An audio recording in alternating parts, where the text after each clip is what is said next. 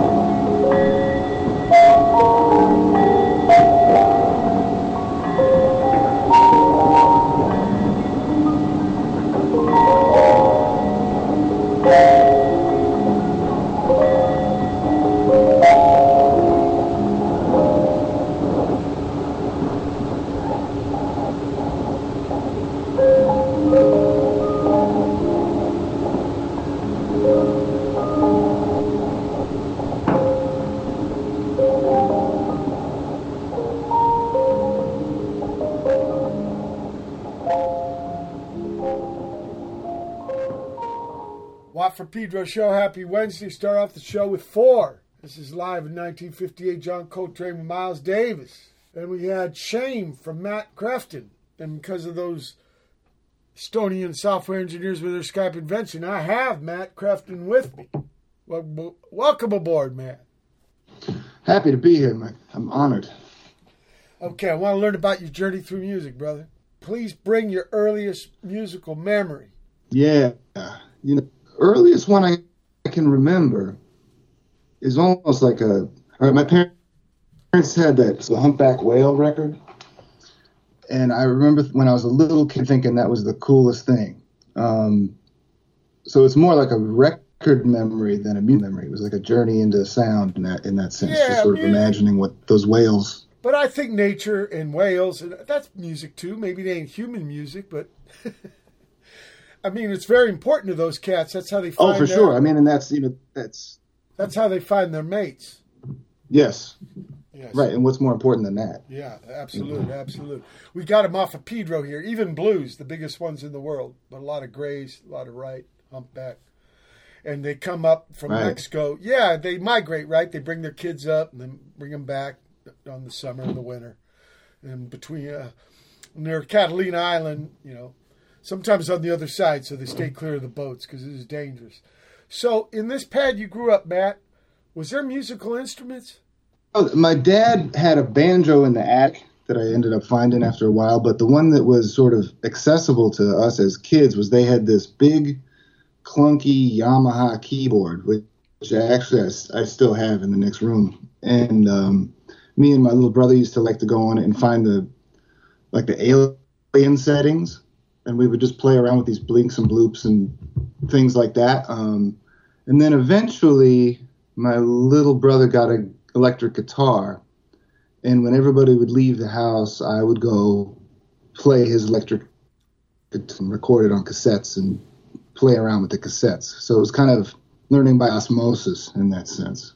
Who, whose keyboard was that? It was my parents. Okay. My parents had it had this big Yamaha keyboard just kind of for show in a way. Nobody ever played it, but Ah. we would mess around with it. Sure, You sure, get weird sure. sounds, yeah. And then you got a hold of your little brother's guitar, and you you, you kind of self teach yourself. Uh, what do you, what do you listen to records, try to figure out songs? Yeah. Well, it was more like at that point, by the time he was playing guitar, my older had gotten me into Sonic Youth and, uh, you know, like, and the Minutemen actually. You know, we would go see you when you come to New York. Um, and so I was kind of interested in the more, the outer edges of what Sonic Youth was doing. So I was trying to mm, approximate some of those feedback sounds and would record them on cassettes. And then try tried a, this really crude way of uh, multi-tracking, but I had no idea how to do that. So it was two boom boxes just playing cassettes at the same time, which is actually what I do with my music these days. So it was um, a, f- a formative experience that I refined over the years. Can I ask you about school? Were you in the marching band or the choir or shit like that? Um, you know, it was probably fourth grade and fifth grade, maybe sixth grade too. I I did play saxophone in the school band.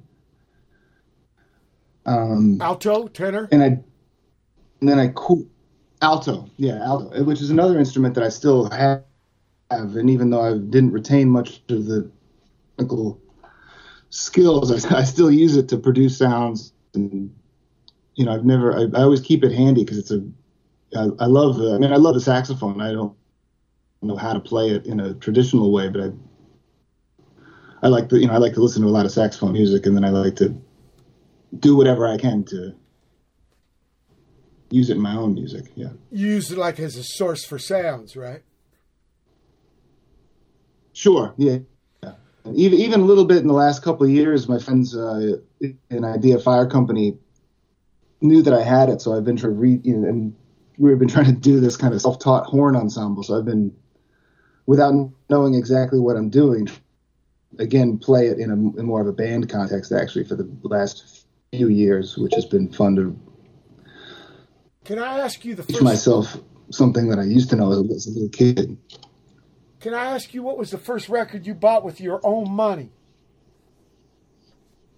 first record I bought with my own money. You know, I'm there's probably something before this, but I was going back through the memory bank and couldn't figure it out. I think I ordered a bunch of hip hop CDs from BMG Music Service, and uh, so I got like Dr. Dre and Tupac and The Pharcyde. And my parents took away Dr. Dre and Tupac because they had the parental advisory on the on the uh, cover, but the the far, the Pharcyde it was a, when you got it in the stores they had a sticker advisory on it, but if you got it through the mail the sticker wasn't on it, so I was able to s- scoot that one by them. Um, so yeah, And what was the first gig you went and saw, Matt? Oh boy, I you know that's another one I can't quite. I think the first one to be honest was Sting, and then shortly thereafter I saw the Allman Brothers Band, who I liked immeasurably more than Sting. Um, but, but yeah. And what about after school? Not, Still love the not graduating, but in the afternoon, did you do the basement band, the bedroom band, the garage band?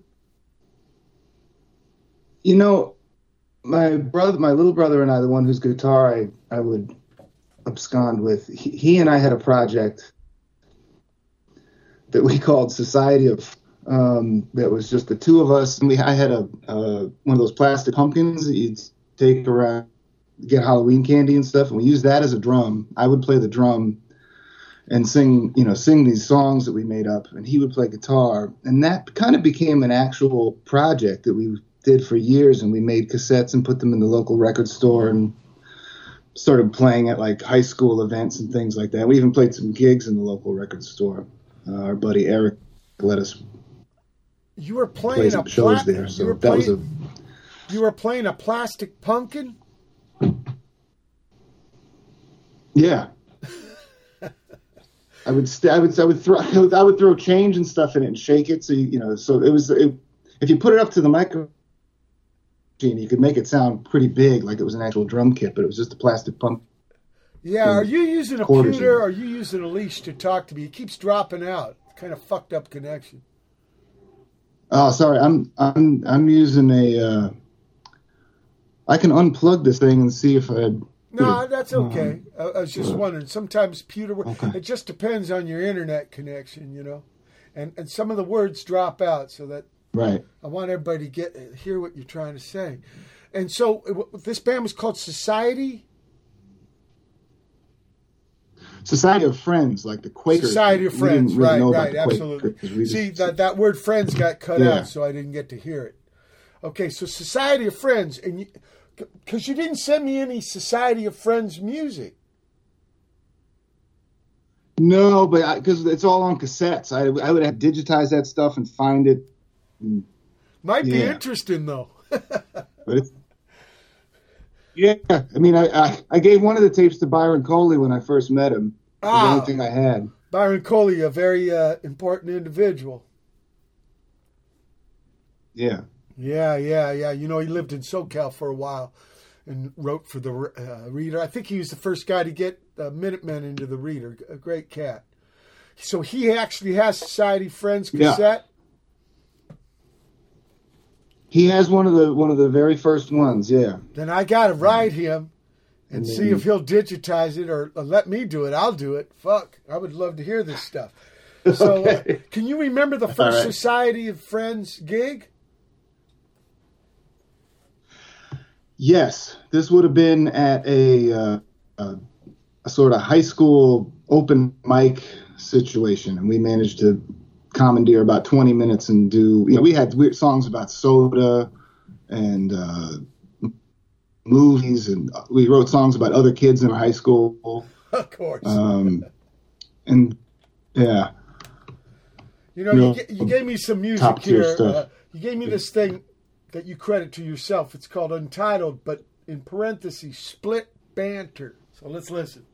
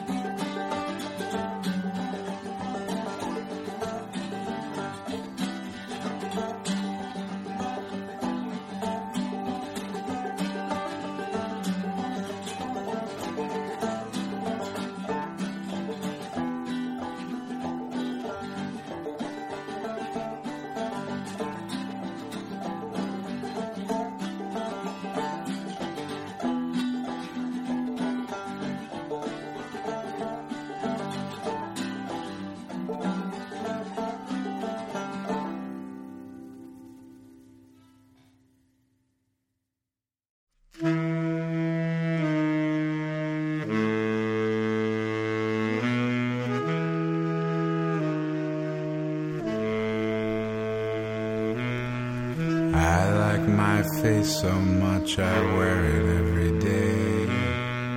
And I've come to appreciate this smile. Won't you kiss it slowly and tell me if I'm old? Read these songs you've written on my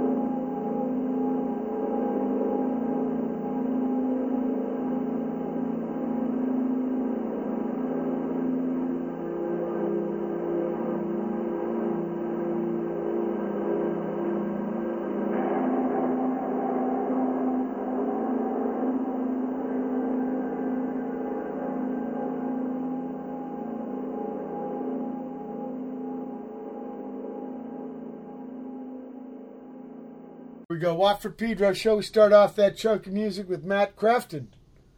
Untitled, but in parenth- parentheses, split banter. Like some spiel, people. Then uh, from Victoria Shen, clock uh, 1 RPM turntables played by bows. Uh, you know, this lady uh, not only makes music, but she makes the machine she makes the music with. One one RPM turntable. Right. Okay, that's one turn a minute. okay, it's kind of slow. And the bow, she's trying to get me to, and I and I got it. I got a e-bow now. I'm trying to learn how to use it because uh, I want to do some arco on the bass guitar without getting wax all over the fucking string. Gabby Wen after that brand new. I dare you to arrest me right now out of Oaktown. SLWCC Watt. That's uh, Sam Locke, Ward, myself, Proj, Iowa City, Pedro Connect. This Cottage Road. Then Moomsel and Mamsel up in the city. No way to say goodbye. Leonard Cohen. Uh, interpretation, one of his uh, excerpt, of course. Mother and daughter. Up around the sun, Tim Kerr's Proj out of Austin. Well, he's actually in Mallorca now doing some art. Yeah, Tim Kerr's been really on the art, but he going way back to the big boys, right? And this is acoustic Proj. Follow the sun. No, follow the buffalo from up on the sun. Andre out of Berlin with just an image. Bomis Prendin, The Empire of Trees. Ryan James Mawbey, Inner Light. Brand new from Bob Pollard. Guided by Voices, my limited engagement. And finally, Matt Krefting with The Masks. So, Matt, how long does the Society of Friends go? Oh boy, I mean, we it's you know it's my brother, so we the band never breaks up. We still talk about doing something, but you know we don't really do that much music. Once I left the house and went to college, so we probably played re, you know regularly for three four years. And, did you go to college Did a mu- reunion of sorts in. Uh, no, go ahead. Did you go to college for music? You know, I, I went to uh, to Hampshire College in Amherst, Massachusetts. Right, I, West I, Mass. I did a little bit of everything. I, I, I yeah, um, I wrote, I, I wrote about music a lot, um, and in the in our free time, me and my friends, uh, with whom I, I formed this group, Son of Earth, uh, we we just put on shows all the time. When we weren't in class, we were booking gigs in the in the tavern, um, which was equally as much education as uh, anything in the classroom. So, Okay, you, you gave me some Son of Earth, but and that and that's sort of how, yeah. you gave me some Son of Earth, but we ain't going to play it till the third hour. I didn't know the chronology, so I thought, yeah, I'll put the Matt Krefting stuff first. yeah, okay. Okay. So how did Son of Earth? I don't It was you first. and your buddies that you went to school with. How how'd that get going? Going actually one of the Aaron Rosenblum and I went to high school together, and then we both went to Hampshire together. And then this other guy on on the, the floor I lived, John, he was John Shaw, who actually now plays with the Magic Markers. He uh, we were all kind of into the same stuff, and we had some instruments and just started whacking on them. And again, we just put ourselves down for an open mic night, and we didn't know what the hell it was and then we would just make a bunch of racket in in the room and that kind of became more and more like a thing and we could book ourselves shows you know if, if we were booking shows for other bands we would just put ourselves on as the opener and so we did a lot of uh, growing up in public as as lou reed says Right, I and remember uh, that album. just sort of learned on the stage yeah Not a lot of good songs Yeah. on that album. I know that album. Yeah My old man, right? He's got this song about his pop, right? My old man. yeah yeah yeah Look, amazing uh, how did you know what instrument to play in Son of Earth? Well, I got a hold of a guitar. It was sort of whatever was at hand, really. I mean, we would would go to the thrift store even and buy uh, suitcases and bang on suitcases. We would buy and use those as improvising instruments. We really kind of just built it from the ground up, and we had a few guitars and guitar pedals and stuff like that. And we, you know, really kind of just built our own music out of whatever we had around. Was there a bass? Um, there was a bass actually. John Yeah. Shaw had a bass that Okay. he had borrowed from he had borrowed from a friend of his. Yeah. Okay, I was worried. now, nobody, Yeah. you didn't play whole uh, trap kid. It was just playing suitcases and p- plastic pumpkins. Right. Okay, because I was thinking of that lonely kick drum, but I guess you didn't have that one. so, uh, where did you get the name Son of Earth? Well, God, what was this? This movie called Begotten, which was I forget the director's name, but it was an experimental film. And this is the guy. And his next movie was a was kind of a big Hollywood thing with Willem Dafoe playing Max Schreck about about the Nosferatu thing. But this was his first film, and the director, Son of Earth, Flesh on Bone, which was this guy who just twitched on the ground and we were watching the credits and we thought son of earth flesh on bone was such a f- sort of funny phrase that we called ourselves son of earth flesh on bone trio and then eventually shortened it to, to son of earth from Okay, there so it's a cinematic reference, right and you're big with films. yeah yeah oh yeah i love films before i was i mean that's films is sort of what got me into music really Oh, really? um, was loving. Yeah, um, like I mean, I lo- Eraserhead was huge for me because the sound was so weird, and, and that was also, and then they had these little Fats Waller bits, Yeah.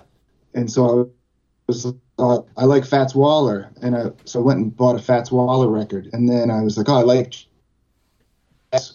So then I went and got a Love Supreme was where I went after that. So it was like somehow Eraserhead got me into cold. Um, Now that soundtrack to know. Racerhead was by a guy named Peter Ivers, and I met this man because he had this show, a cable access show called New Wave Theater, and the Minutemen was one of his guests. oh wow! And it was such a trip. The guy was wearing Amazing. He was wearing see-through plastic lime green cowboy boots. He had a little uh, his t-shirt tore up with a little thing put back with safety pins that said "Is there life on Mars?" And he asked D Boon after we got to we played him a few songs, and then he said, "Okay, what's the fascist scene like in Pedro?" And D Boon looked at him and he goes, "You've never been to Pedro." you know, it was the Wow. most bizarre situation, and the the man was horribly murdered. It was terrible. But he made that soundtrack. He also made a solo, a Peter Ivers solo record, that is kind of new wavy and it's really trippy. But uh, yeah, really sad about him. That that that soundtrack. I mean, a lot of white noise, right? Yeah, yeah, yeah. I mean, that movie was disturbing, man. Look, The, the, the Jack Nance looked a lot like Jack Brewer from Saccharine Trust, and he was murdered terribly at a donut shop. Yeah, yeah. Weird things about that movie, man. Yeah. It's a ma- ma- major. Yeah, it was. And, and you know what I got out of that movie was like, no matter how clean and smooth something looks far away, you get up close enough, you're going to see the filth. You're going to see the fuck ups. Oh yeah, Yeah, yeah. oh yeah, right. big time. in heaven, everything is fine. But also Yeah. a lot of be- a lot of beauty in it too. A lot. Well, that's what I was gonna there's a lot of say. beauty in the in the. in You the got nuance, yours and you got mine. Yeah, but when he's like fucking looking in that radiator and that fucking mossy ass shit. oh my god. Oh, and the little fetus is fucking falling on the deck, and oh my god, that movie freaked me out. it was intense.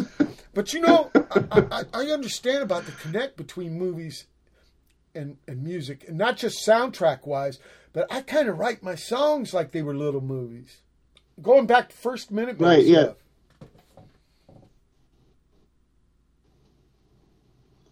Yeah, like there's a there's a narrative aspect that I really picked up on. Um, you know, like it, sounds tell stories, and you know, songs tell stories too. And and there's yeah, so like kind of narrative thing that's sort like a that floats through a bunch of my music has always been important for me, and I think I got that from having film sort of being my first love, and then that you know music won in the end. If not that there's a battle going on, but yeah, they they're very related for me. Um, Look, we're at the end of the first hour, October 6, 2021 edition. Pedro, special guest, Matt Krefting. Hold tight for hour two. October Yeah. 6, 2021. It's the second hour of Watt from Pedro show.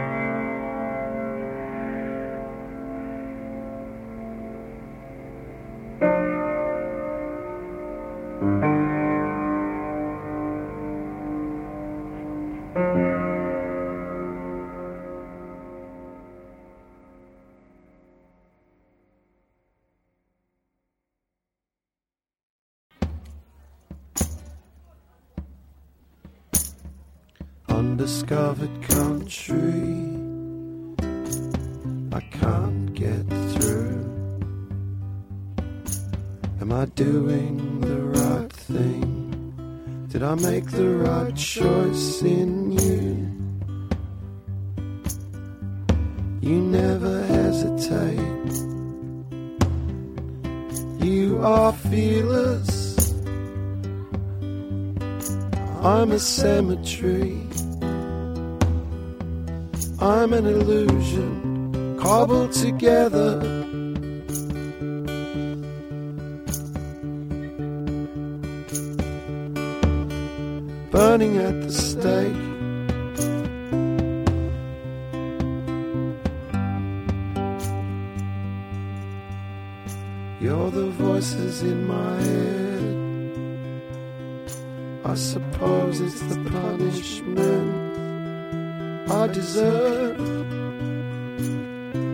Deserve any.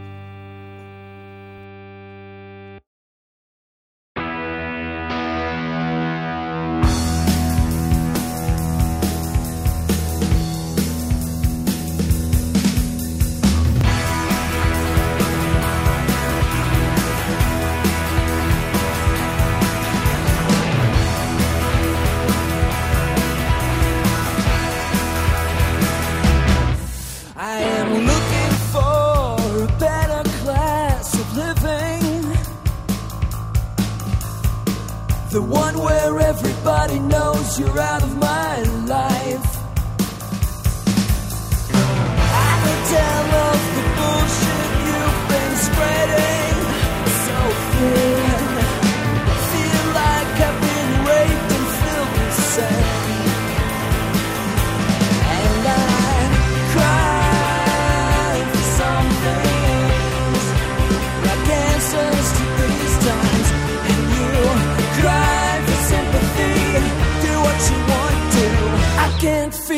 anymore.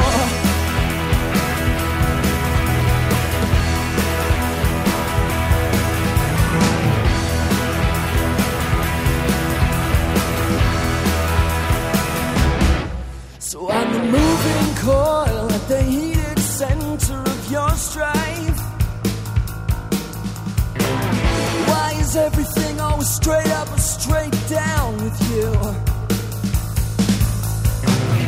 like a the rain and the water skin of steel.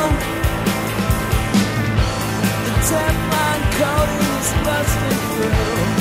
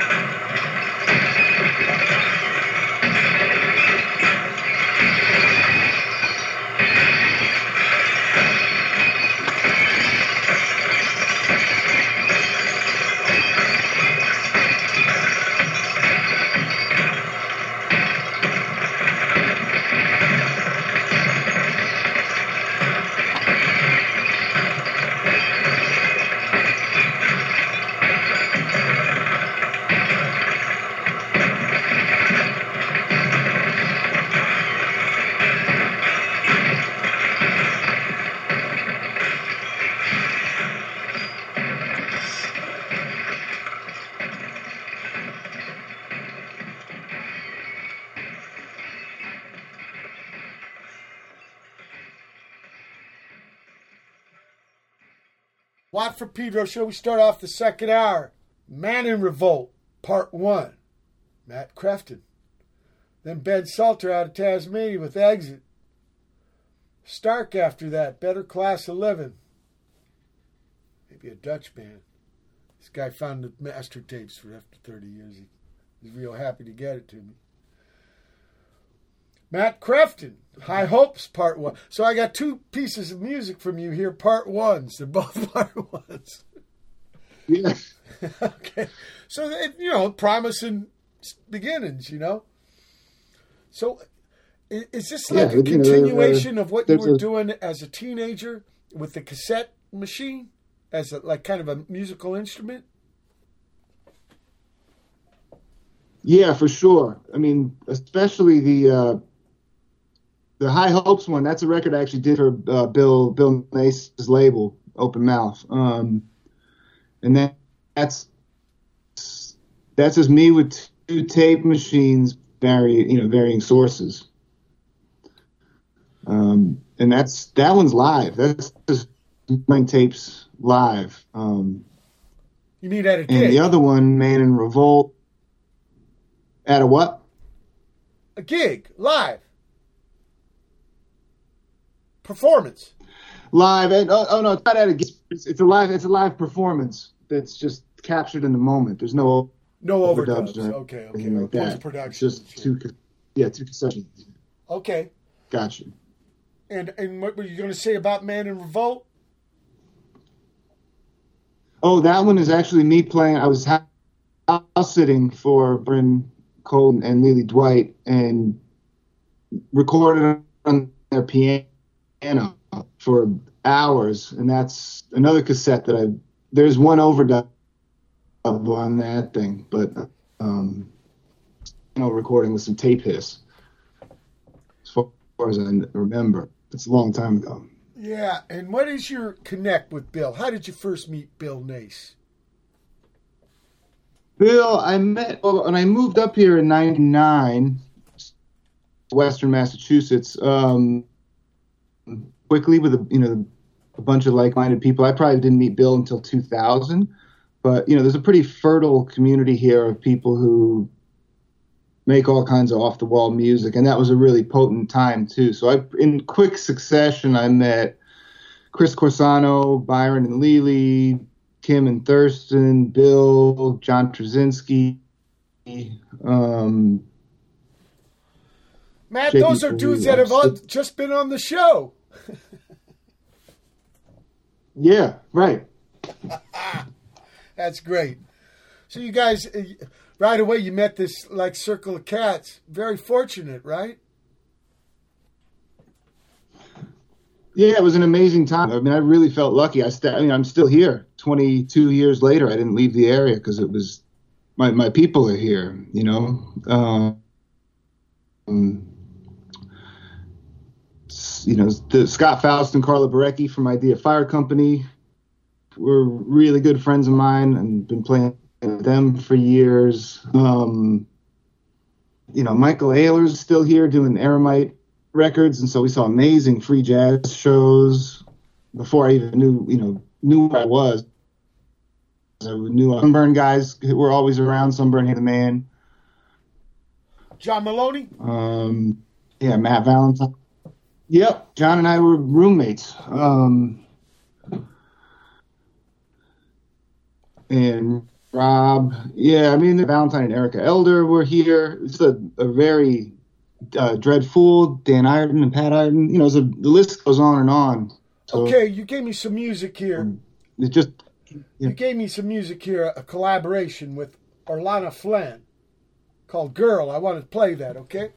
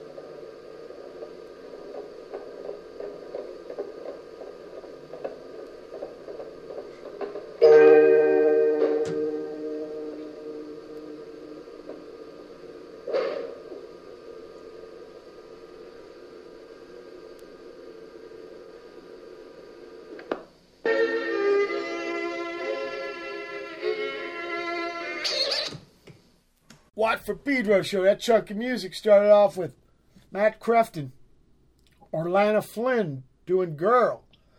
Then the Ophelia's brand new. From them, Sacrificial Lamb, Head from his new album, Dobro Especial. Actually, this is the record before, but he does have a new album. Fucked up, what? And then another collab, but this time he puts Rick Myers first. Rick Myers and Matt Krefting with Untitled.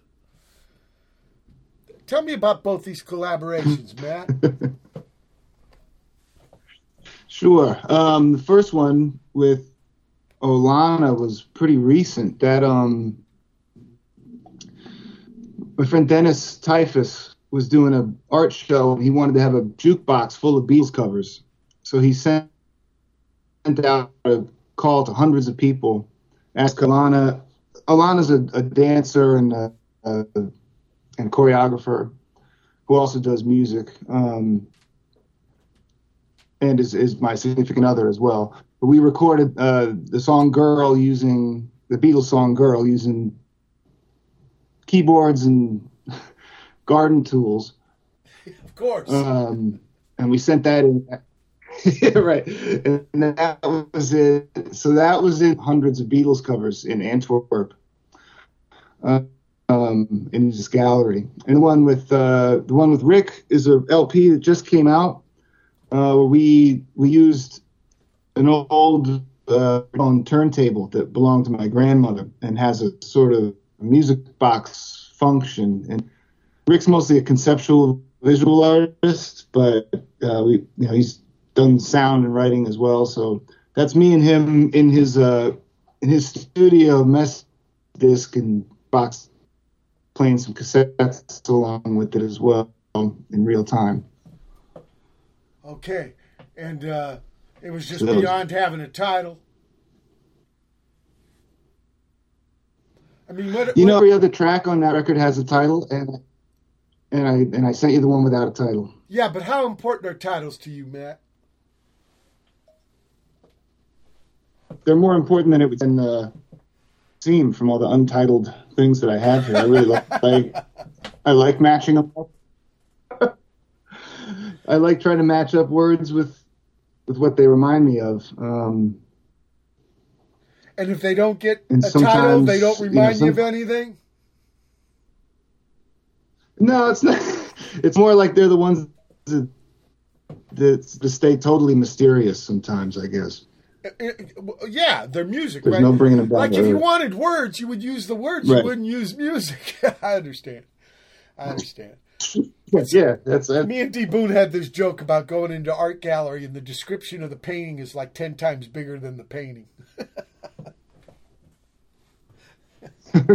yeah, exactly. it us that that first Wire record, Pink Flag. You know the way they put their words out like that. That's what it reminded us of, and so we tried to Oh, do yeah. the, the same thing with the Yeah. pun, uh, the punchline. And so Georgie, to make the painting, he gets a clock, an Econo electric alarm clock, and breaks it up, and then puts spray paint over it. So that's us Minutemen Right, trying to be artistic. Right. Actually, D. Boon was a painter because the cover of that punchline, it was actually like fucking, I don't know, eight feet by six foot. It was huge, and I go, "Damn, D. We're, we're gonna Wow. lo- we're gonna lose something if we uh, shrink this down." He says, "Don't worry," and he gets a knife. He puts a record cover up there, and he traces the knife. He goes, "This looks like the most interesting part anyway," and he cuts his big square out, and that ended up the cover. And I think uh, I was supposed to be the yellow color. Uh, Georgie was the blue color, and he was the red color.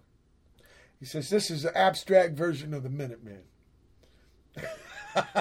Amazing.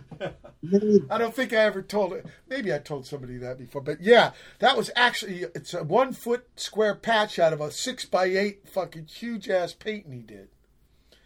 There was uh, some kind of. He said he Holy was shit.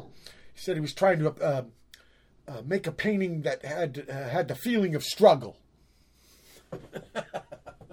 Right. And because the punchline actually came from a a, a, cartoon from Raymond Pettibon. Yeah, where he had some uh, Oh, whoa. Okay. Yeah, he had some skeleton acting like he was a stand-up comic, and it said "Death is the real punchline." And so what I did, I took a picture of some Soviet and U.S. soldiers shaking hands near the end of the Second World War, and I put punchline. Uh, Raymond has taught me so much. D. Boon, Georgie, you know, I'm I'm really a, a product of the cats I was with, so that's. uh, You know what? You know what I mean. Like you, you like to surround yourself with creative people, right? That's Oh, yeah, yeah, I was sure. very Yeah, lucky for same that. here. Yeah, very very lucky. You know, when you think about stuff like that, uh, you you wonder what you would have been like, man, alone, right? Because even when I made that solo record, '95, there was 48 other dudes on that record. It's true. Look, we're at the end of the second hour. A million people in it. Yeah. Uh, Kathleen Hanna. October 6, 2021 edition of Wap Peters, our special guest, Matt Krefting. Hold tight for hour three. Okay. October 6, 2021. It's the third hour of the Watt from Pedro show.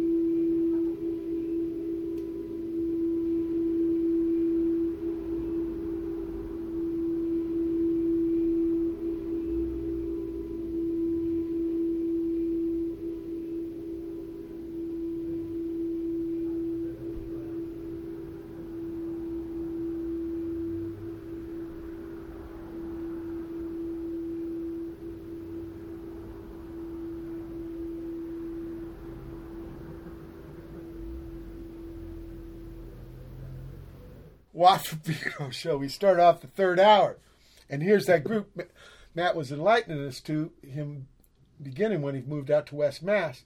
Son of Earth with incorrect posture. Beautiful title.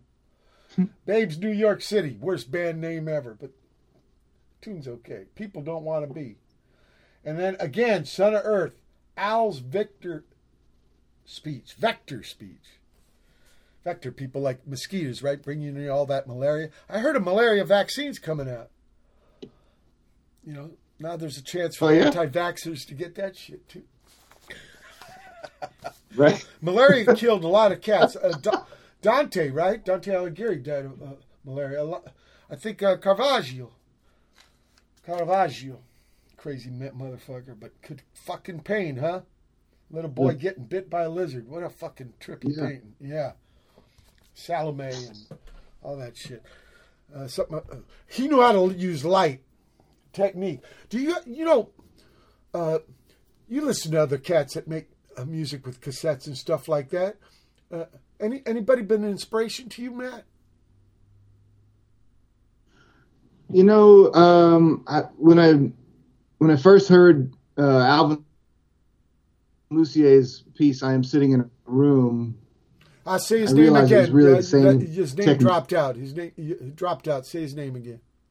okay, uh, Al, yeah, Alvin Lucier, Alvin Um, Lucier. I got who it. was now. a- t- he used, yeah, used to teach at Wesleyan, but um, Did you did know a famous per- feed, uh, sort of I- feedback piece called I, did you know him personally? No, no, no. I saw him speak once, but mostly it was just this record and realizing that it was very similar to what I had been doing in my bedroom and kind of gave me the, as a technique, um, feeding cassettes into one another as, as, as you know, feedback agents. Um, Did you know I was a big fan too of uh, William William Burroughs tape cut ups. Sure, sure, Love sure. those. Were you aware Al Margolis and his uh, like cassette kind of network? Uh, uh, I am now, but not when I not when I started doing this stuff. No. He ain't too far away. He's in Chester, New York. Yeah. and and, and this was like Yeah, have, eight- uh, this was kind of an friends who know '80s thing, and then in the '90s he went into like a Yeah. CD, P, po, Pogue, something Pogum or something. But but I, I'm just learning about this Yeah. stuff too. I didn't know about it in the moment, but uh, obviously because a lot of these artists, this, this was the main way of connecting. It's pre- it's pre-internet, Right. and uh, the way we use cassettes. Yeah, for sure. the way we used cassettes was to turn each other onto you know records there wasn't a lot of these records around right of uh, the punk movement and stuff and so that's how we knew we didn't really think of them as being their own kind of medium you know uh, way of doing the music we did stumble onto that and uh, me and D. Boon had a label called new alliance and we put out two compilations where the, songs had to come off a cassette but they weren't made with cassette. That was just the medium. They were one was called Mighty Feeble and one was called Feeble Efforts. Yeah. You might be aware of them. Right. Yeah. Yeah. So in a way, you were just man alone. So later on, you you found out about this stuff. Yeah, and it was, and you know, and then, then you know, I found out about it pretty young. I was in my early twenties, but you know, by then I developed some of these practices, and it was good to hear that it that it had a history and that I could learn new, you know, a bunch of new stuff I didn't know before. You know, there's all kinds of there's still records heard that are you know mind blowing, weird, weird ass things um, that I'm still finding. So yeah. Yeah, yeah. And now we know about Byron Coley knows about every fucking record that's ever been pressed. Incredible Oh, knowledge, that man. Yeah. okay, uh, I, le- I learned it from him, him and, and yeah, you gave me this stuff called Dead Girls Party. ah, What's that about? I did. Yeah. Uh, that is me. That's another guy. Another guy that I learned a ton from is uh, this fellow Scott Foust, who lives in who lives in Amherst. He and his wife Karla Borecky, and I started going over there in out of 2001, I think, became friends. And every record that Byron might not know knows. Amazing. And it's just education. And, and, he and I ended up doing this project together, um, Dead Girls Party where I played keyboards and sort of sang, and Scott played guitar, and we did some, you know, some overdubs and stuff. But that's that's the story with this one. I'm I'm doing singing and okay. Let's Scott's listen to playing the, guitar. The, the things I've thrown away.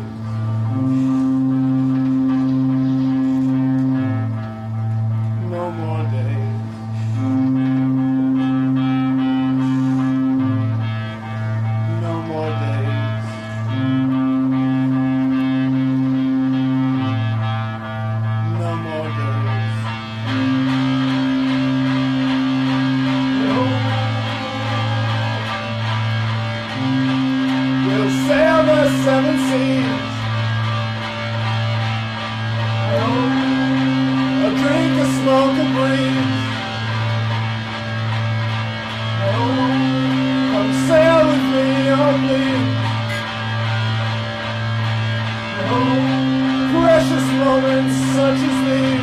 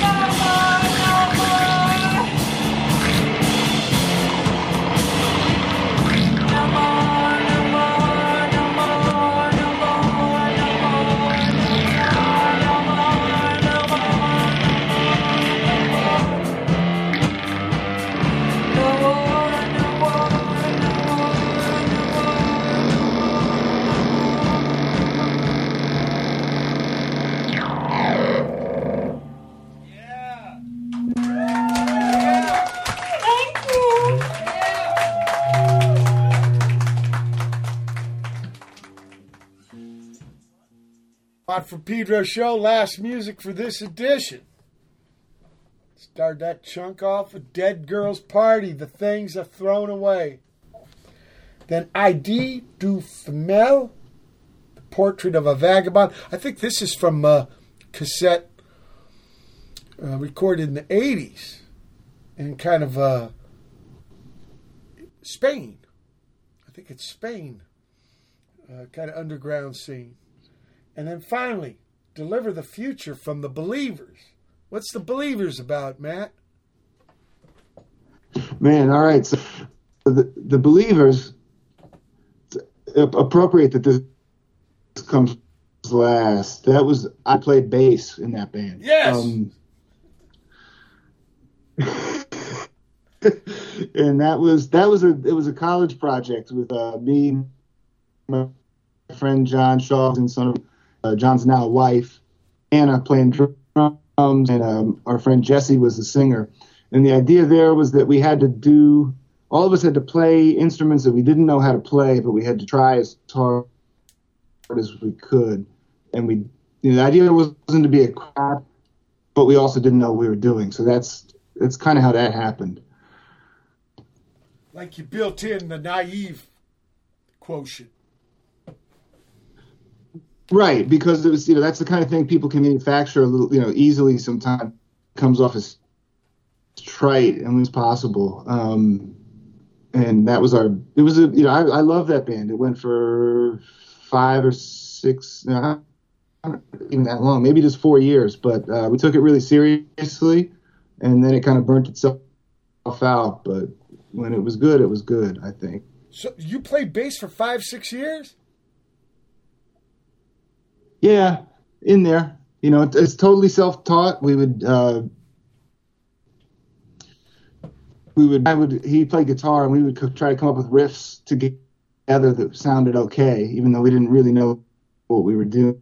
You know, use, um, kept it, we still don't know what to call any of the notes, but we figured out how we could play together, um, and turned it into a rock band. Yeah. Yeah, I mean, at the end of the day, it's sound coming out of the speakers. You don't know how it's made. I'm talking about That's the right. listener, right? Yeah. Pay no attention to Yeah. that man behind the curtain. Now, Matt, you said you wrote about music. Do you see a connection between Yeah. writing music and making music? Oh boy, I think there's a when I write about it, I try to listen really hard. So I think it comes down to listening, you know. And I Sure. think that that that's that's a core component of of both. I don't know that anything like comes out in the way that I, make music, although I it's got there's got to be dog there. It's probably below the surface of my consciousness, but um, yeah, I mean, it, they both teach you to listen, which is an important skill. Absolute, absolute. If you're going to make sound, you better listen, learn to listen to sound. And what's your next plan musically? Yeah. Well, and musically, um, I got some. I've actually got some DJ gigs coming up, but that's just sort of local stuff. And uh, I'm working on. Oh, you know what, Bill? I have a duo record. Me and Bill Nace have a duo record in the can that's coming out. Um, Can you want to tell us about it? and- What, what's it looking Yeah. like? Sure. Yeah. Sure. We uh, again, I'm using cassettes and Bill's using his guitar and, and his pedals, but we based off uh, based off of Bill's guitar and basically we just run these loops into the ground or into the stratosphere, I guess, however you want to. You say however you Bill goes first, and then you react to what he brings you. A little bit. I did this one. Bill made some sounds and looped them, and then I took those and looped those, and then we played them. You know, we played them together. So Interesting. it's a it's a little bit like a game of chess. Yeah. And uh, how soon? Sure, early next year is what they're they're telling us. You know, pre- pressing. Oh yeah, the press Pressing plants, plants are are backed backed up, up. I guess. Yeah, yeah. But It's like uh, the the head on the Yeah. Enterprise with Scotty. You know, he tried using the photon plunger, but it's backed up into the warp drives. you know, what Yeah, did they find? sure. Speaking of that show, what did they find in the captain's head? man, damn to find them. The captain's log. Ah, Got you, Matt. it's been a big honor.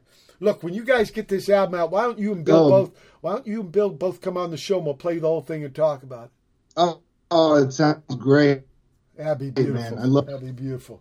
And a big honor to have you aboard, Matt. Thank you so much. Keep on keeping on, please, brother. No, Okay, All right, people, will it's do. been October 6, 2021 edition Wap Pedro show. Keep your powder dry.